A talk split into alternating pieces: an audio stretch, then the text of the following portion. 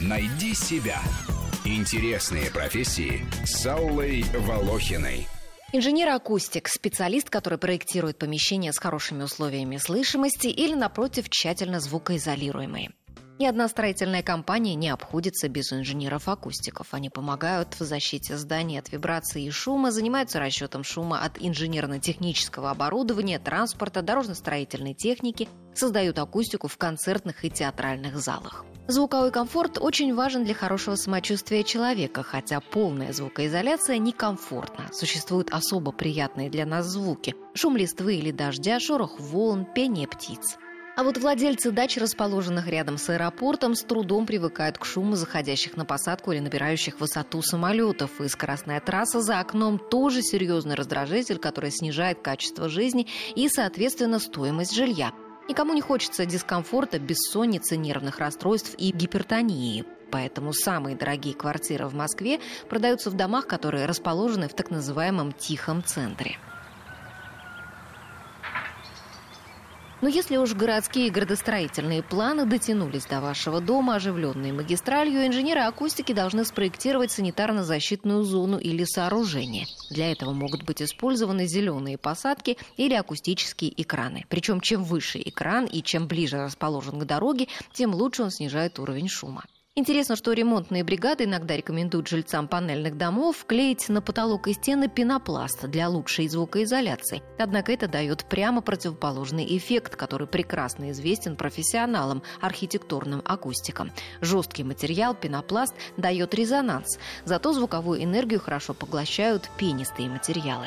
Другая задача в концертных залах, театрах, аудиториях, где читают лекции. Там инженеры акустики должны добиться хорошего звука. Любопытно, что музыка хуже звучит на открытом воздухе. А вот в зале, благодаря отражению от стен, кресел, других деталей интерьера, а также от самих зрителей и слушателей, достигается эффект небольшой задержки по сравнению с прямым звуком, и это придает звучанию оркестра или голосу певца дополнительную глубину и богатство.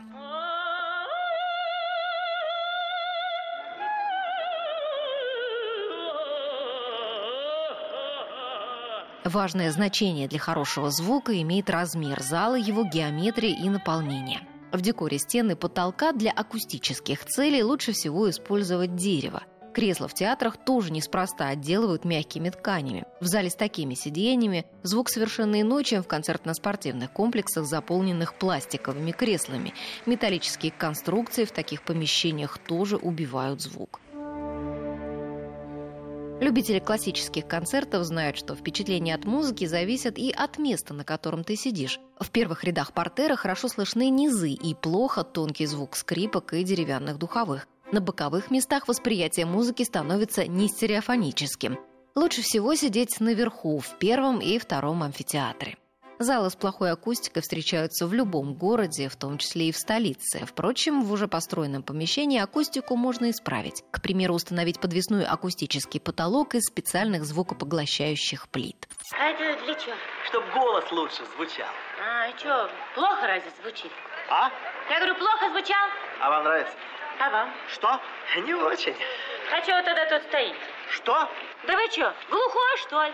Вакансии в Москве я нашла две. Инженер-акустик в компанию по производству насосов с окладом в 35 тысяч рублей и инженер-конструктор гидроакустической техники в Акустический институт имени академика Андреева. Зарплата не указана. Рубрика об интересных профессиях выходит по будням, а большую программу «Найди себя» слушайте по воскресеньям в 12 часов. Найди себя. Интересные профессии с Аллой Волохиной.